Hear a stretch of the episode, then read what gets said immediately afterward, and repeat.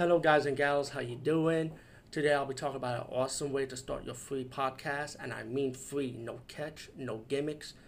It's totally free, easy to edit, easy to record, and easy to promote and monetize your podcast.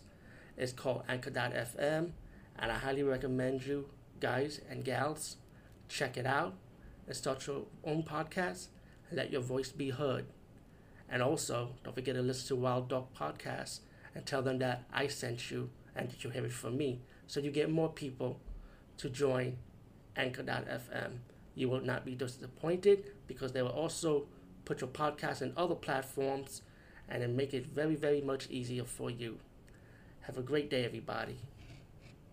We talk about the movie Cursed, the unrated version, and God, I remember there was so much hate for this movie, and when I first saw it, I kind of like took it as a horror, like a full-blown horror, and then when I look back on it, I'm like, wait a minute, this movie was actually good. It's actually a horror comedy, has comedy elements, and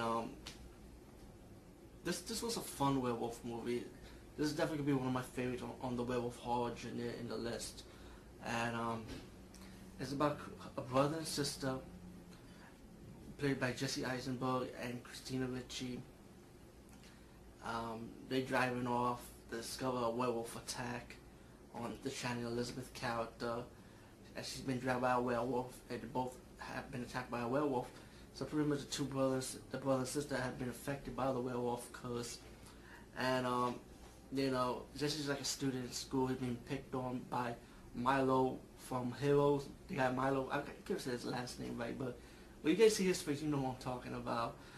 And Joshua Jackson is also in this movie. And there's a twist in the movie when he gets towards the end. And Christina Ricci's character is like kind of like an assistant for the Craig Kilborn show. And this movie just poked fun at itself. I mean, it's just a fun fucking movie. Anyway, while Jesse Eisenberg's character been affected by the Wells syndrome, Christina Ricci just discovered her character is also affected by the Wells syndrome. As they're still trying to figure this shit out, like, how can we werewolves and how can we control this and handle this type of attitude? Like, you know, they're pretty much like living all their lives while having this problem. And later towards the movie, they discover like Joshua Jackson's character is actually a werewolf, but the thing is, he was not the one that affected them.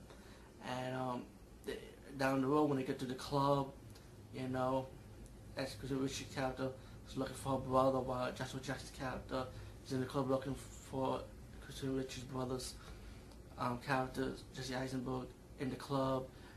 Then we have a big werewolf attack fight scene, and then the second werewolf, actually there is a second werewolf revealed to be the girl, another assistant on the show, on the Craig Kilborn show. I forgot her name, but she's like a skinny white blonde girl, and Christina Ricci had a fight, you know, and she goes on the killing spree in the club where she turns to the werewolf, the blonde lady, and she also admitted that she was killing off the competition because she wanted Joshua Jackson's character all to herself, you know. There was a scene where Joshua Jackson, who was also the werewolf, wanted to stop her from killing Christina Ricci's character, but she kicked Joshua Jackson's character in the balls, you know. And that was kind of funny. I mean, there's so many good one-liners in this movie, trust me. Just look at this movie throughout and you will see it. And you can just make fun of it. And so the werewolf started going around killing people. And this Eisenberg character was finding a werewolf. Christina Ricci took the top of the staff, which was like made of silver, put in the werewolf's mouth. The werewolf was on the run.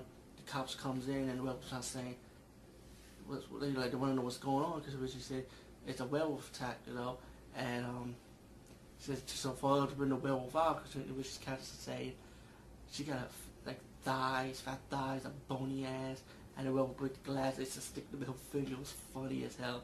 The cops shoot the werewolf, and they shoot the werewolf again in the head. Blood.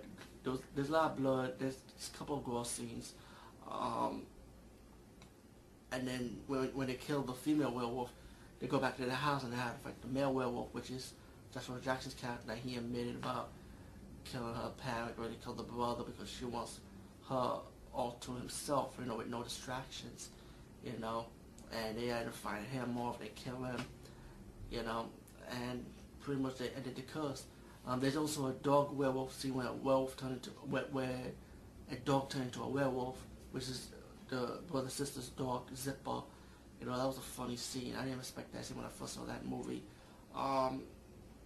This movie to me is very good.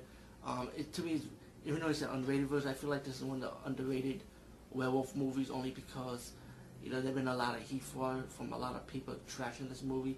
I'm going to be one of those few guys that's going to stand up for this movie when I realize, you know, to be honest, guys, this is really more of a horror comedy. Get it? Slash comedy.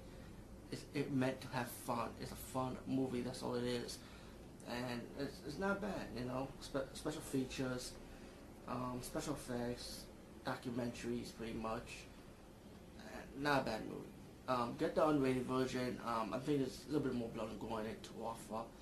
And peace, guys. See you later.